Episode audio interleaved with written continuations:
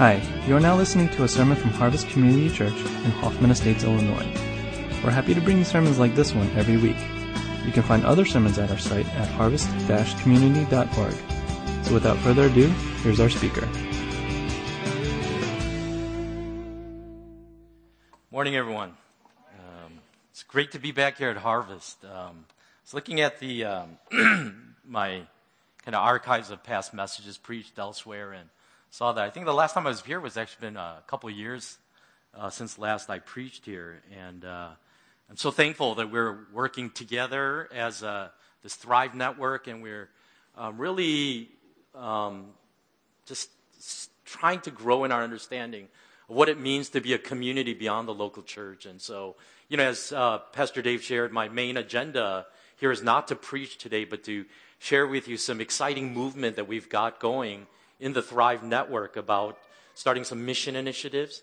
And so one of the first mission trips that we are organizing is for July to go to Kenya, Africa, where I served for five years as a missionary. And so um, I hope many of you will stick around for that informational meeting following the service so that you can just get a, a better sense of what this trip is going to be all about and see maybe if God may have something for you there to be a part of that. And so uh, I'll be doing that after the service, is just really fleshing out what the details of this mission trip are going to be uh, for uh, the Thrive Network. And so hope you're able to stick around for that. Pastor Dave did ask me to preach from the Psalms, and I told him um, I, I have never done a series on the Psalms, and I think in the last 10 years I preached twice out of the Psalms. Apologize, so I'm picking one of those two messages to preach for you this morning. Uh, what I have done, though, in my most recent series is preach through the life of David. And we call that series After God's Heart.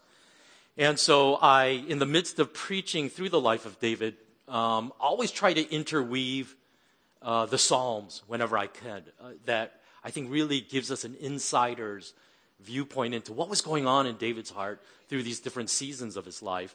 And when I got to the issue of lament, I realized that there's just so much there in the life of David that has to do with lament that I took a, a whole Sunday service uh, just to explore that theme of lament in David's life. And so that's what I want to unpack for you this morning. Um, can we just bow in a word of prayer and then we'll get into God's word? God, show us uh, an understanding of the heart of David, that by understanding his heart, we may know your heart. And understand the invitation that you give to us to walk into this journey of lament. And somehow, at the end of that journey, to be able to get to that destination where we can say, God is good. God is good. And so open up our hearts this moment and teach us through your living word and through the work of your spirit. In Christ's name we pray. Amen. Some of you may know uh, Soong-Chan Rah. Uh, he's a professor locally here at the North Park College uh, North Park University. And he shares about the struggles that he has had with his father all of his life. His father abandoned his family when he was young, uh, leaving them in incredible financial hardship. And his mother had to work two jobs to shoulder the financial burden left by the father. And so Soong-Chan Rah basically says, I feel that when my father left, I lost both parents. I lost both parents. And that even deepened his anger and resentment toward his father. And he nurtured that anger for years. And then, in this really strange turn of events, when he was in his 70s, his father, now destitute, returned home. And remarkably, his mother forgave him and received him back. But that forgiveness was much more difficult for Soong-Chan. He just couldn't forgive his father for everything he had done to their family. Not long after his father returned home, he ended up getting a stroke. And he was transferred from the hospital to hospice where he lingered for about a month in this debilitated state before he passed away. And Soong-Chan Rah writes of that experience. Not only had he returned after years away, but also he had returned just in time to saddle my mom with the medical bills and to further burden his family. I went back to Massachusetts, but returned several weeks later when I was told that he might not have long to live. By this point, my anger had amplified along with his mounting medical bills. I went to his bedside, but did not give thought to the reality of his imminent death. Later that evening, I found myself in the family waiting room listening to my mom and my sisters as they began to talk in detail about the funeral arrangements and the event that would happen in just a few more days. It finally hit me with full force that my dad was really going to die. I left the waiting room, rushed over to my father's room, and kicked out my nieces and nephews. Alone with my dad, I sat by his bed and clasped his hand in mine. Through tears and with a tight grip on his hand, I offered him my complete forgiveness. I asked for his forgiveness for the years of bitterness I had harbored against him. Through his tears and his tightening grip, we were reconciled just hours before his death. The reconciliation that occurred with my father on his deathbed required an important realization on my part. My father was dying, and this could be my last chance to talk to him. Our history, a history of loss and pain, took an added meaning when I acknowledged the reality of his death. That reality changed the equation. The details may not be the same for you, but I wonder if there's any sense in which you could identify with the pain that he experienced because of his broken relationship with his father. His story is just one example of the many ways that we experience loss and pain in a broken world. This is why lament is such an important practice of the Christian. If I were to ask you this probing question, what are the three most painful experiences of your past? Could you name them? I suspect for some of you, the second you're asked this, it just rolls off your tongue because you live in that pain on a daily basis. But I also suspect that some of you may really have to wrestle with trying to figure out what those three pains may be in your life. And if I were to ask you this, how has that pain shaped the person that you've become? What if I were to ask you, how has your faith played a role in the shaping of that pain? In essence, all of these questions I'm asking you are to really ask you simply this one question that I've brought to you this morning. Do you know how to lament? Do you know how to lament? Before we go any further, let me define my terms a little bit here. Maybe we could define lament like this. A lament is a cry to God in response to the pain, suffering, and loss we experience in our broken world. It's a cry to God that's in response to the pain, and loss that we feel inside. And what's interesting is that David wrote more laments than anyone else in the Bible. And it's interesting because despite being favored by God and in essence being told he had a blessed life, it's rather incredible how much this guy suffered in the course of his life. It really causes us to rethink what it means to even be told we have a blessed life how much he would go through. As I went through this series in the life of David with my church, we saw how much pain and heartbreak would visit David throughout every season of his life, even to the very end. For over a decade, he would spend running away from Saul in the wilderness, fleeing from his life, jumping from one cave to the next like a animal, like a wild animal. And during that time, you see him go through so many different emotions from self-pity and fear of just trying to live another day, survival at the very brink of existence, to deep senses of betrayal and abandonment, into impatience, wondering when God was going to fulfill the promise in his life that he had been given as a child, that he would be heir to the throne of Israel. But what is interesting is when he finally hears the news of Saul's death, his nemesis, there's no gloating. There's no rejoicing.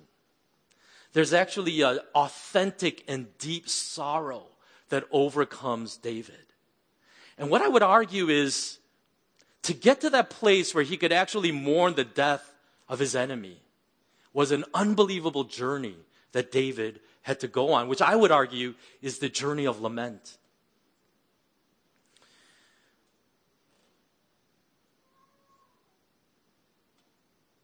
Before he goes any further, he stops all of his people and he writes this beautiful poem in honor of Saul and his son Jonathan.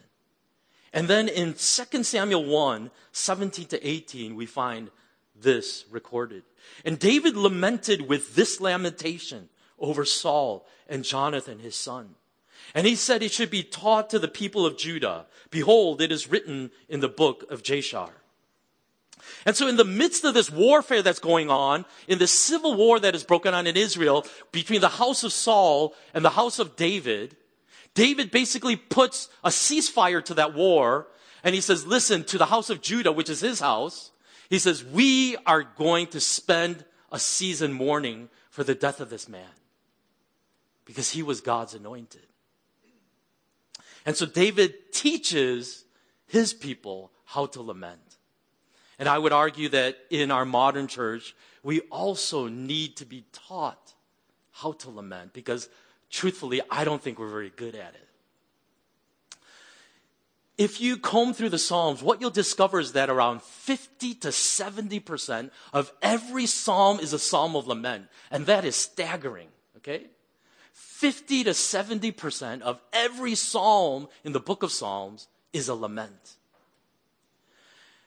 If you compare that to the Christian worship that we do in the modern church today, it is a huge contrast. Many of you are familiar with the CCLI. That's basically the licensing organization for Christian music. And a few years back, it was discovered that out of the top 100 songs in the CCLI uh, catalog that are being sung by churches in America today, only five of the top 100 were songs of lament. Okay? Think about that. 50 to 70% of the songs in the Bible are laments. 5% of our songs are lament. In other words, I think the modern church in America has lost the lament as an actual part of worship. I want to basically look at the different stages of lament and try to unpack that with you for the remainder of this message. And the stages we're going to look at first is one is honestly acknowledge and express our emotions before God. Second is seek God's understanding and help. And then lastly, trust in God's goodness despite our present circumstances. And if we just sort of think about why we may lament, there are so many losses and pains that we can experience in life. It could be the death of a loved one or the death of a dream. It could be a broken friendship. It could be a couple struggling with infertility. It could be struggling and suffering at the hands of some un- un- unjust situation, unjust situation that we experience in life. It could be the loss of our health as we age or entering into a new season of life. There are just so many sources of loss that we experience in life. What's also interesting to me is that this is a list that looks all pretty negative, but even positive change can often come with it a loss that we must learn how to lament. You know, when you think about even changing jobs because you got an advancement in your career, there's a pain of leaving the company that you were once devoted to. Or frankly, upsizing your house and moving to a better neighborhood. And yet, all the loss that's experienced in that transition.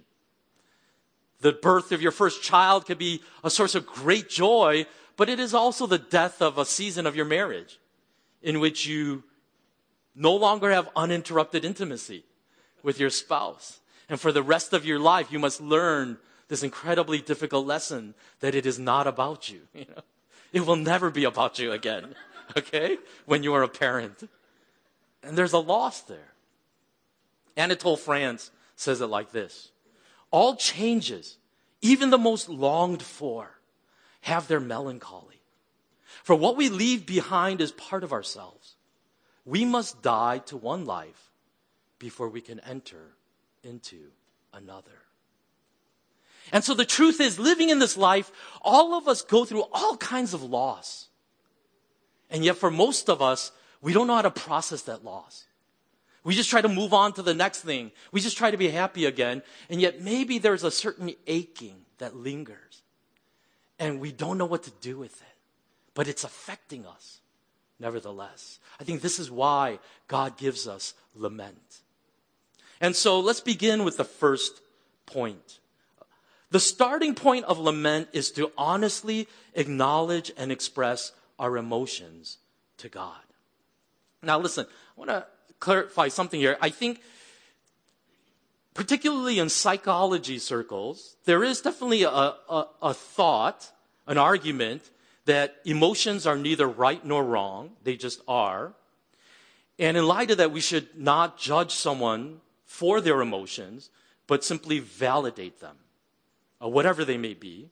And I want to say this I understand from, the, from that perspective um, a legitimacy to that in the sense like this is that we worry that if we start to judge somebody's emotions, whether they are right or wrong, then we no longer feel free to deal with them honestly, right? If we feel, in other words, that our emotions may be judged, then we're more likely to stuff them inside out of guilt or shame. Uh, but I, I would argue actually that what the Bible teaches us is that every aspect of our personality is influenced by sin, right? There's a sort of global effect of sin so that it not only affects our, affects our actions and our thoughts and our desires and our will, but even our emotions are impacted by our sinfulness. But nevertheless, I would affirm this. Our emotions are not free from the effects of sin, but we still are invited to express them to God because they honestly reveal the condition of our heart. And that's important. In other words, we don't necessarily express angry feelings to God because our anger is necessarily justified, but because we are simply confessing, this is what's going on inside of me, God.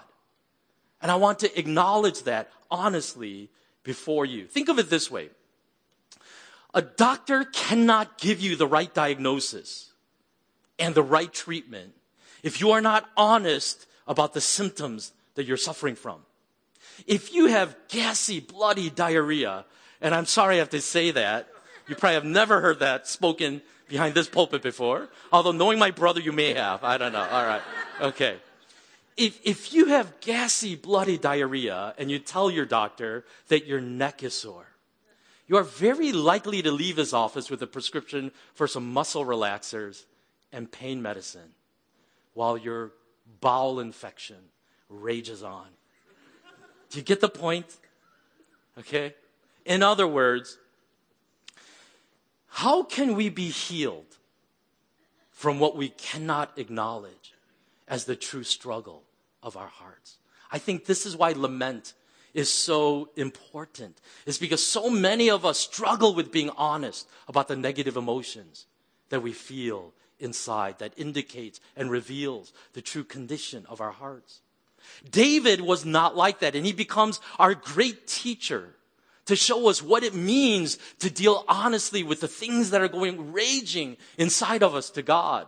Psalm 142 verse 1 to 2 says, a maskil of David when he was in the cave, a prayer. And when I read that, I think, which of the dozens of caves is this even referring to? Because it seems like he spent half his life in a cave. With my voice, I cry out to the Lord. With my voice, I plead for mercy to the Lord. I pour out my complaint before him. I tell my trouble before him. Psalm 69 verse 1 through 4 to the choir master according to lilies of David.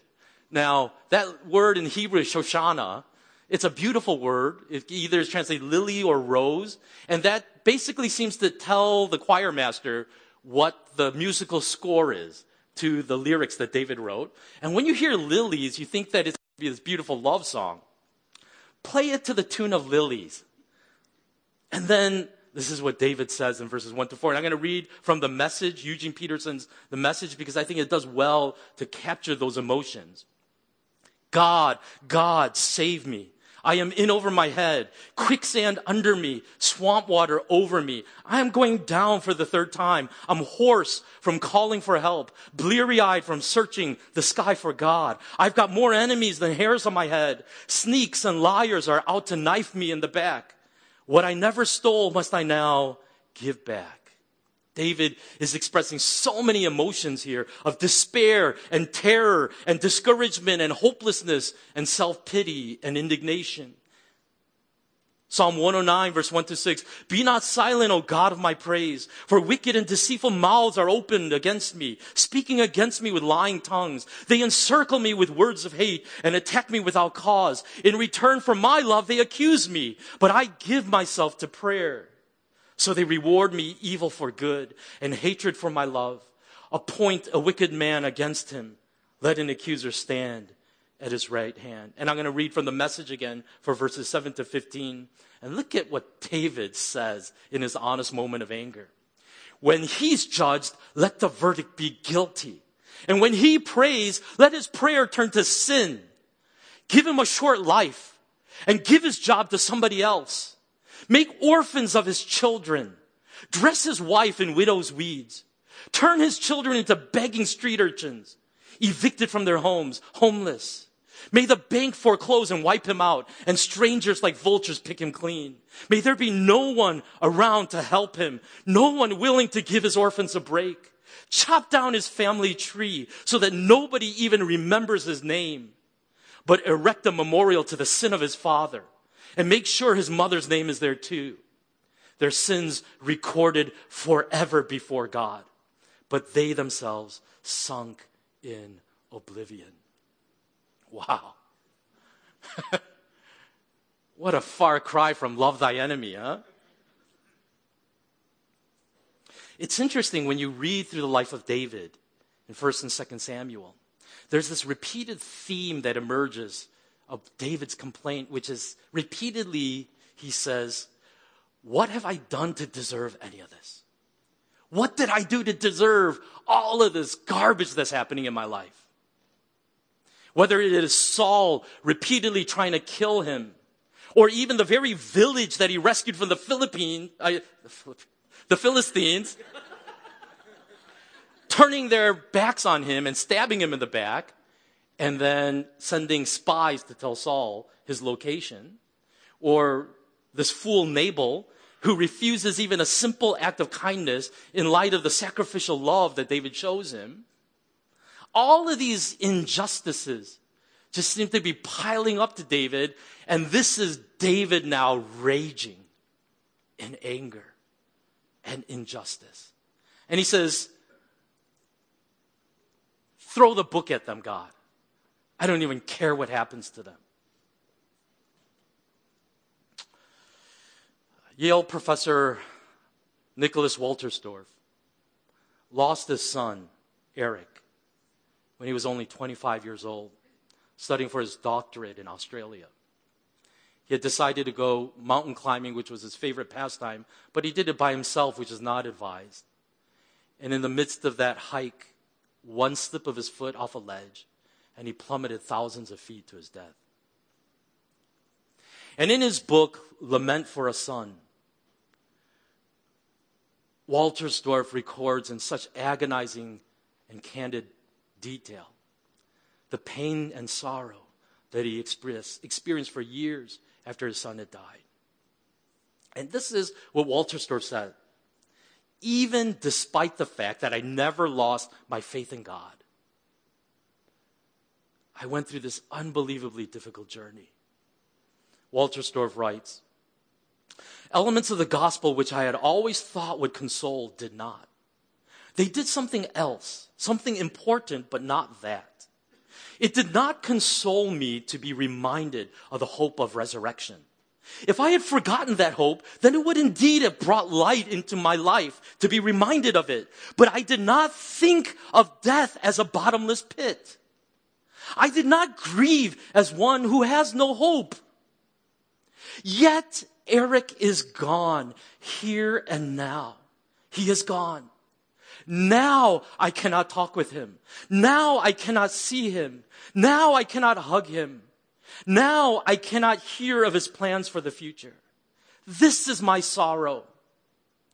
A friend said, remember he's in good hands. I was deeply moved.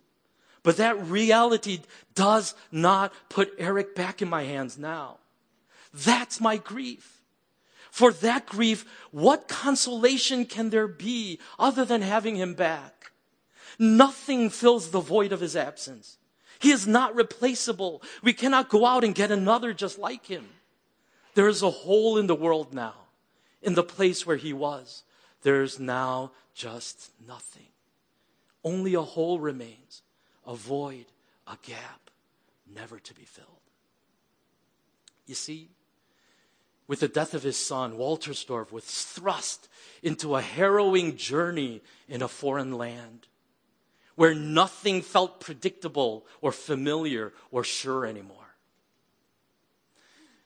It's to me a remarkable testimony when someone can go through something like this and say, God is good. Okay?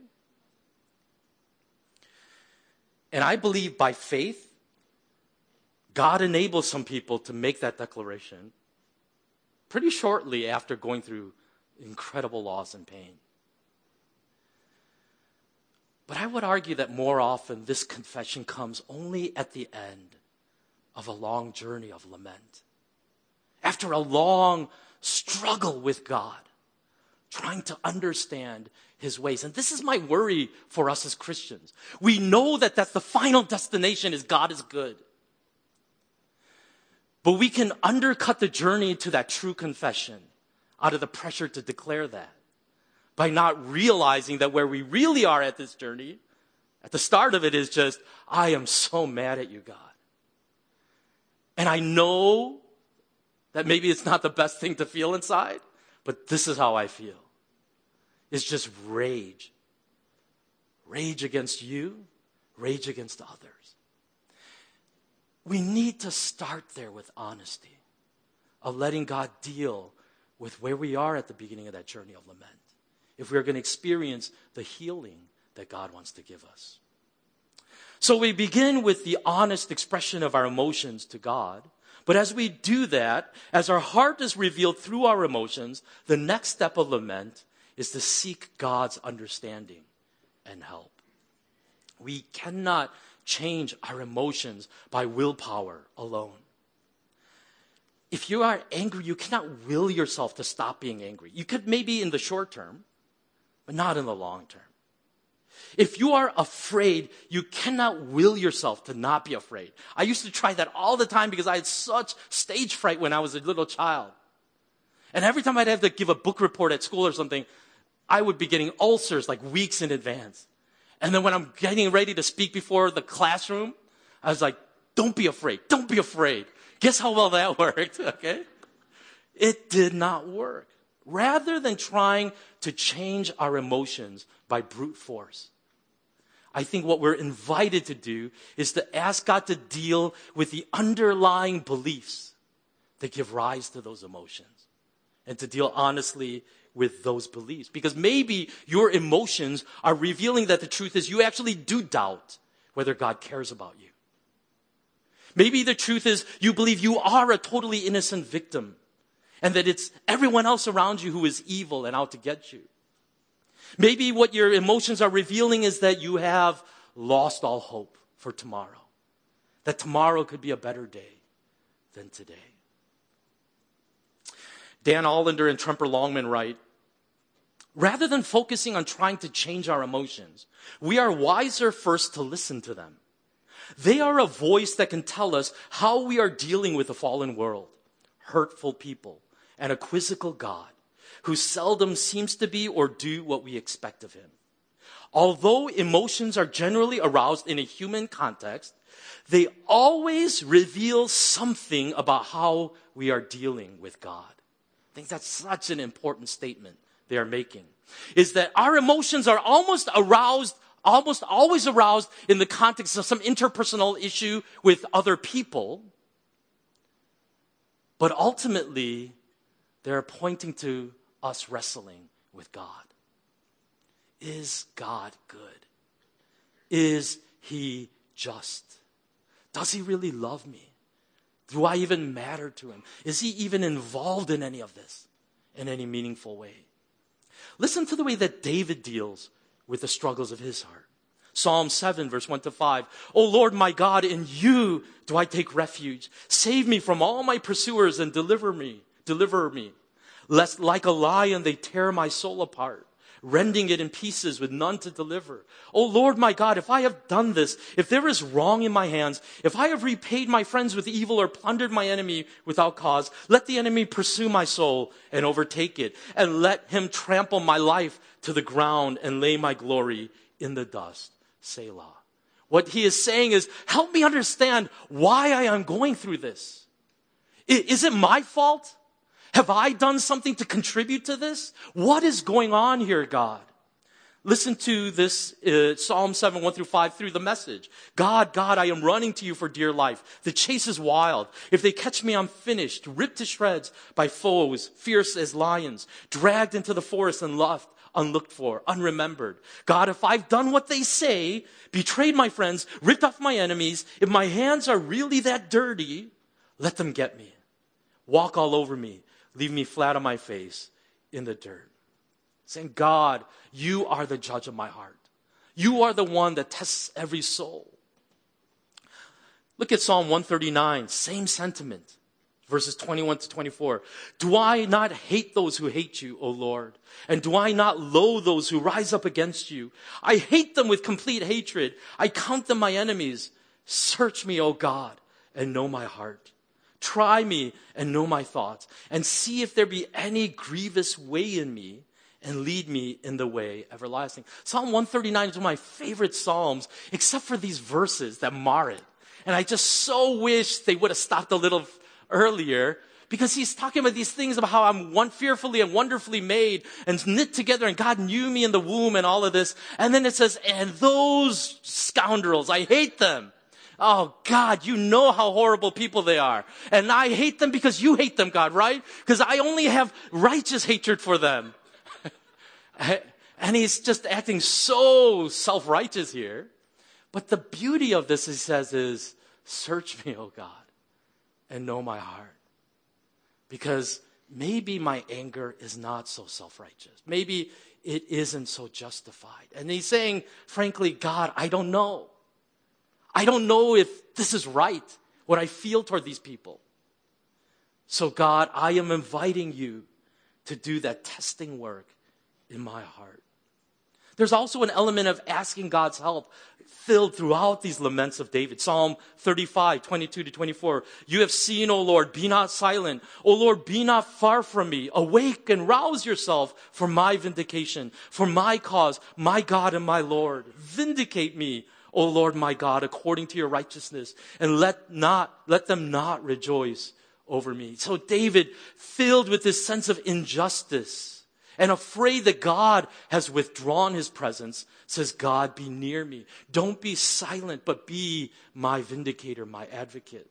Psalm 61, 1 through 3 says, Hear my cry, O God, listen to my prayer. From the end of the earth I call to you when my heart is faint. Lead me to the rock that is higher than I for you have been my refuge, a strong tower against the enemy. In this psalm, David is expressing these feelings of just being utterly overwhelmed by the circumstances. And basically what he's saying is that all of my defenses have fallen apart. But then what he says to God is this is I feel so exposed, so naked. And so God, you be my strong tower. You be that place of final refuge when I feel that all of my other defenses have failed.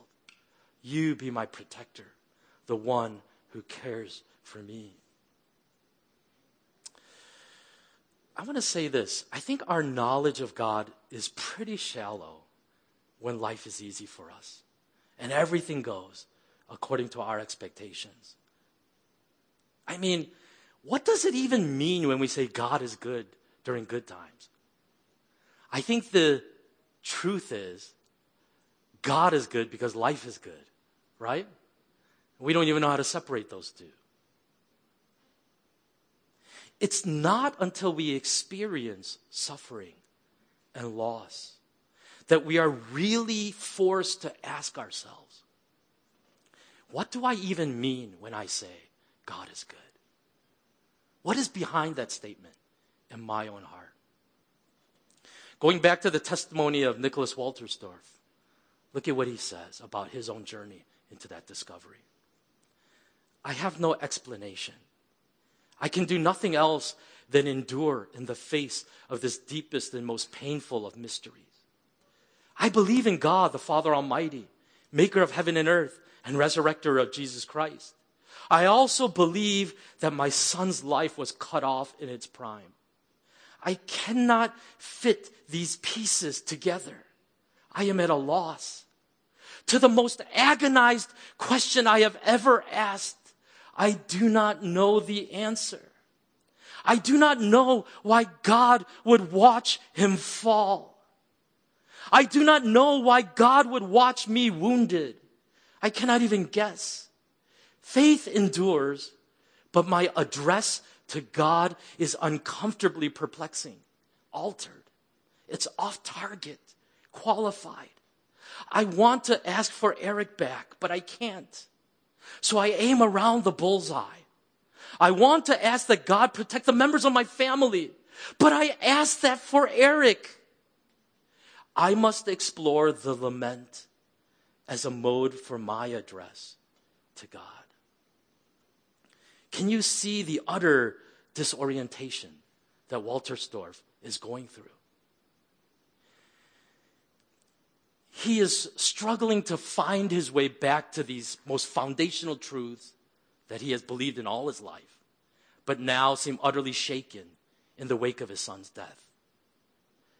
And now he's even trying to rediscover what prayer means. Because he says, I want to pray for protection for my family that remains, but I don't even know if I'm allowed to pray that prayer or if God wants that in light of what happened to my son. Because I prayed for my son and he died. What can I expect from God? What can I ask of God? Wolterstorff will go on this incredibly difficult journey of once again coming back to that place of the foundational truths he believes as a Christian that God is good, that God is love, that God is with him. But it's an incredibly deeper sense in which he came to an understanding of these truths. Lament finally invites us to place our faith and trust in God in spite of our present circumstances. In other words, in suffering and loss, God invites us to the deepest levels of trust in Him. Trust that is rooted totally in who He is and not dependent on our circumstances. This is the place of trust and confidence that David would confess to over and over again in his Psalms of Lament. Psalm 54, verse 4 Behold, God is my helper. The Lord is the upholder of my life. Psalm 56 verse 4, In God whose word I praise, in God I trust and am not afraid. What can mere mortals do to me? Psalm 59 verse 9 to 10, O my strength, I will watch for you. For you, O God, are my fortress. My God in his steadfast love will meet me. God will let me look in triumph on my enemies. Psalm 71 verse 20, you who have made me see many troubles and calamities will revive me again. From the depths of the earth, you will bring me up again. What I find so breathtaking about that final psalm is that David is acknowledging that everything he's going through is not because God is absent in his life, but because God is present. And he's saying that in your sovereignty, you allowed these things to happen to me. And yet, nevertheless, I turn to you as my source of hope and comfort out of these situations. He says, Nevertheless, I will acknowledge that God is good. He is good to me. The essence of man made religion is to try to manipulate God through our acts of devotion. This is sort of religion at its worst. Is if I do the things that God wants me of me, then I expect him to do the things I want for my life. If I keep sexually pure, then God will give me the perfect soulmate for the rest of my life. If I attend church faithfully and serve God, God will protect my children. If I just pray long and hard enough, God will eventually give me what I ask. Are these really guarantees that God gives us in His Word? But through the laments, we come to realize that God is not someone that we can manipulate, but someone to whom we must surrender all of our conditions and all of our preconceived notions of what He ought to do in any given situation. In other words, true religion is a relationship with God, trusting that He loves us no matter what circumstances we face in life. We can ask God for help in our days of trouble. And the truth is, many times God will deliver us. God will help us. But we do so with a humility that acknowledges that everything is under His control and that His ways are higher than our ways. In other words, through lament, we learn to surrender the conditions that we often place on God, the expectations of what He must do to prove Himself to us. And yet we can ask. We're invited to ask and seek his help in our times of trouble. But we do so adopting a posture of trust, even in the face of great pain and loss, believing that God is always good. And I think the place of confidence in that is the cross of Christ. In the cross, we see the most powerful demonstration of the depths to which God would go to to show his love and commitment for us.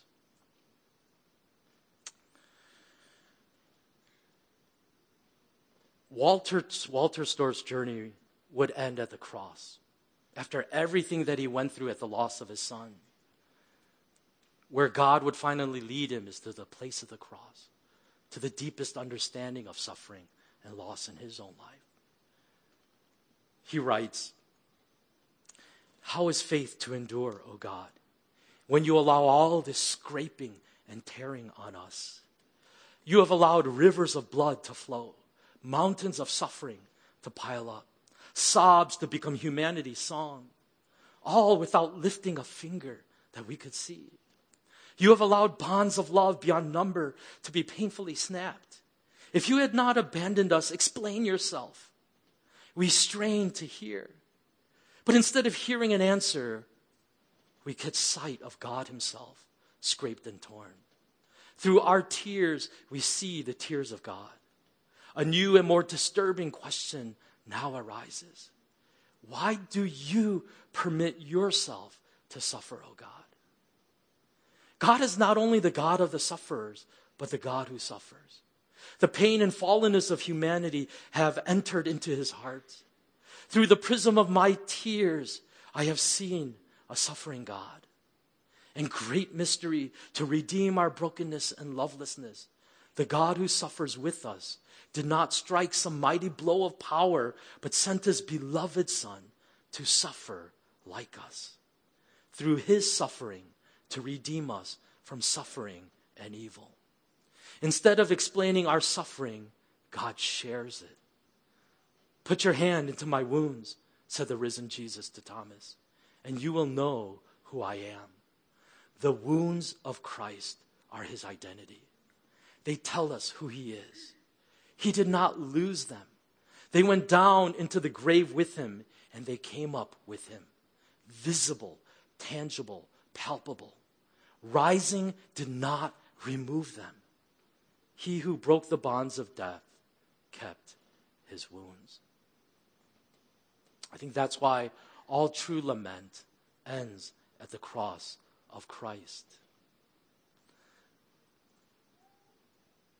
We don't know what God is going to ask us to go through in the course of our lives. But we can know with certainty that God loves us and cares for us.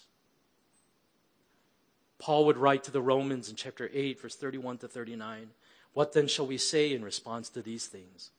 If God is for us, who can be against us?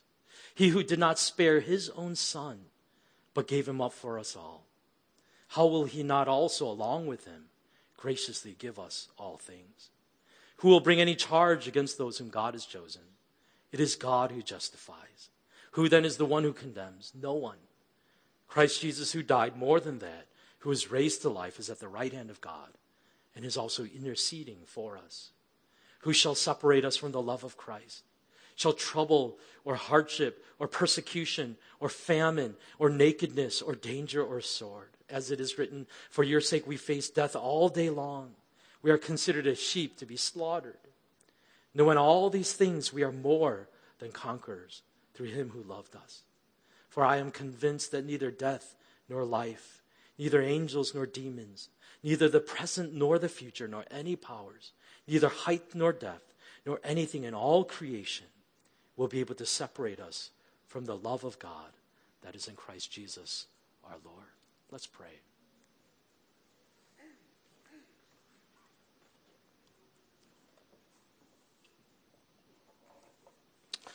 You know, sometimes I think in a misguided way, we at the church, um, know, try to get everyone to be happy, you know, and happiness is a good thing. Uh, there's, there's much to celebrate and there's much to be happy about. But we also know that living in a broken world, there's a lot of pain and a lot of loss. And I worry that sometimes our misguided attempts at faith undercut the journey that is so raw and real that is recorded to us in the pages of Scripture itself. Of God saying, I am not afraid of your honest emotions. And sometimes the best thing that you could do is sit at my feet and rage and say, God, I just don't understand your ways. I don't get this. I can't make sense of this. But then it also comes in that lament a humility that seeks understanding and says, Help me, God. Help me. I need your help to get to a better place than this. And ultimately, what lament invites us to, in the deepest level of healing work that God can do in our hearts, is to say, whatever I'm going through, to the greatest mountain peaks of my victories, the darkest valleys when I feel that I am in the shadow of the valley of death, the valley of the shadow of death. Nevertheless, God, you are good. You are good to me. And I don't know, some of you may just, as you're listening to this sermon, you are blessed because you frankly can't identify with this. And how awesome is that if your life has been so good that you, you don't ever feel like you've had to lament. But I suspect that there are some of you that have experienced some pain and loss. And you are struggling with does faith really have an answer for this? Is there really an invitation of God for me to get to a place of healing? And I want to invite you to enter into that journey of lament with God. And in that moment of honesty, of pouring your soul to Him, let the work of His Spirit heal you and bring you to those much deeper understandings when God says, Nevertheless, I am good and I love you and I care for you. Let's just pray that as the worship team comes to lead us in a time of response through singing. The sadness we experience in life usually arises from things we have no control over, is not to be taken lightly. So may God be so present in your life that you can face your grief with with honesty. May the fear of your sadness not lead you to run away from the work God is doing, to just move on without actually letting God do his work in you.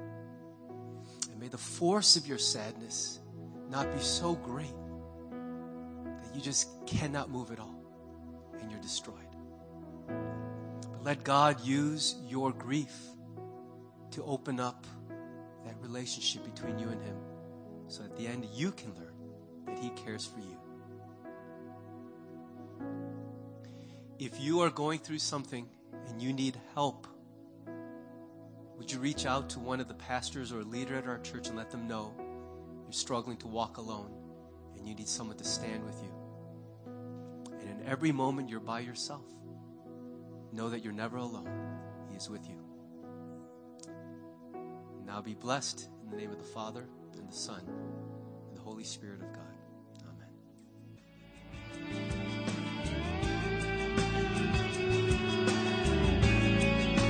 Thanks for listening to the sermon from Harvest Community Church. If you would like more information or have any questions or comments, check out our website at harvest-community.org. Thanks for listening.